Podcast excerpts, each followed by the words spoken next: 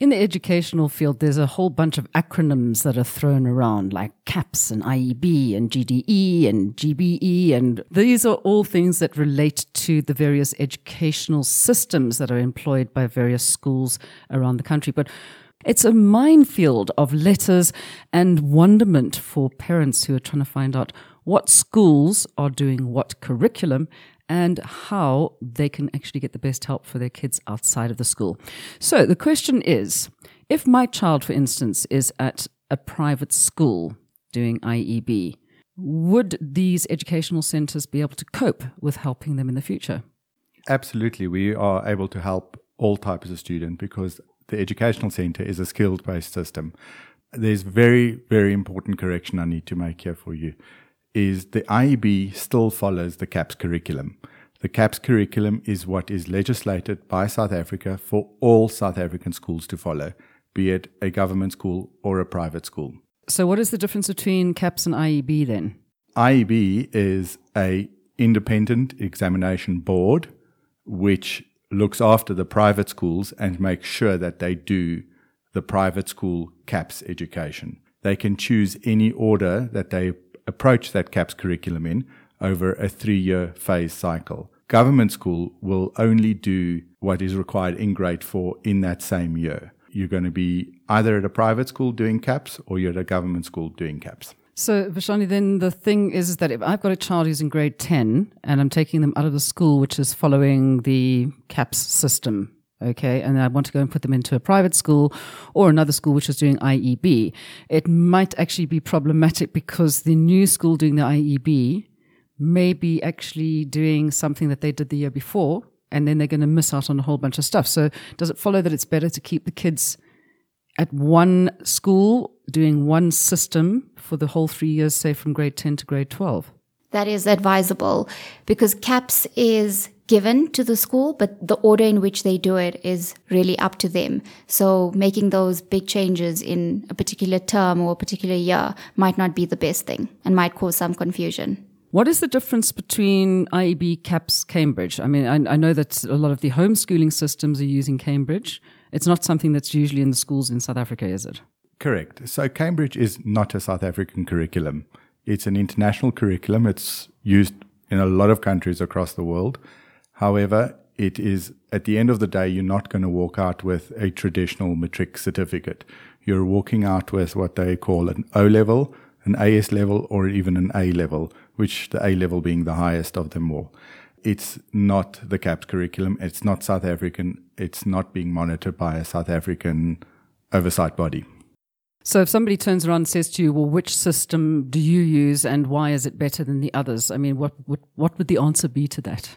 We skills based. We do not cover the syllabus as we expect the child to cover the syllabus in their five day school week. And when they come to us, we are supplementary. So we more adding to the skills and the concepts that they did not understand or the areas that they are struggling with. So we still fall under the umbrella, whether it is CAPS, whether they following the IEB or the GDE or homeschooling, we still fall under one umbrella. And that is how we are able to tackle what different kids from different schools, whether they're following different curricula, because we're skills based and a triangle is a triangle no matter which school you're in. You mentioned the word homeschooling. One of the biggest providers is Impaq, Brainline. There's a few homeschool providers. Those all follow the CAPS curriculum. It's only Cambridge homeschool curriculum which follows the Cambridge curriculum. And there again, there would probably be multiple providers in that space as well. So picking the right provider will still give you either an internationally recognized qualification or a South African CAPS recognized qualification. Regardless of whether your child is at a government school or a private school, they're still going to be doing the same work, just maybe not in the same order at the particular year. In a particular phase. So, yes, you're dead right. At the end of the day, the matric written by the Independent Examination Board or written by DBE, uh, Department of Education, will hold the same weight the benefit, obviously, of having a private school, you've got smaller classes during your schooling career and during the schooling process, and they might do some enhanced work there or some extra attention. But at the end of the day, the value of that certificate is identical. So they all have to get through the same work, regardless of what school they go to. And if they're having a problem with it, they'd be having a problem at another school as well, which is where you guys come in. As we highlighted, skills based, at the end of the day, maths still becomes maths. It doesn't matter which school you're going to. English is still English. Doesn't matter which school you're going to. You're going to have to learn how to do that skill properly so that you can pass the year. In terms of maths, there's thousands of different methodologies, but we need to work one on one with that specific child on the methodology that they are using at their school and ensure that we are teaching that particular methodology as to not confuse them. So that is how we work around all the differences. But fundamentally, a skill is a skill and a concept is a concept. So now I believe that within the IEB, there are different teaching methodologies as well, especially when it comes to maths. Can you expound upon that a little bit?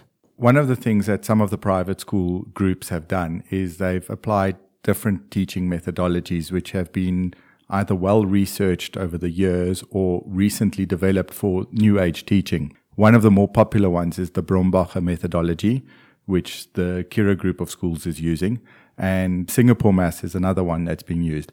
The maths is still the same. It's the teaching methodology is how the child approaches the problem solving technique or the long division technique or the short division technique.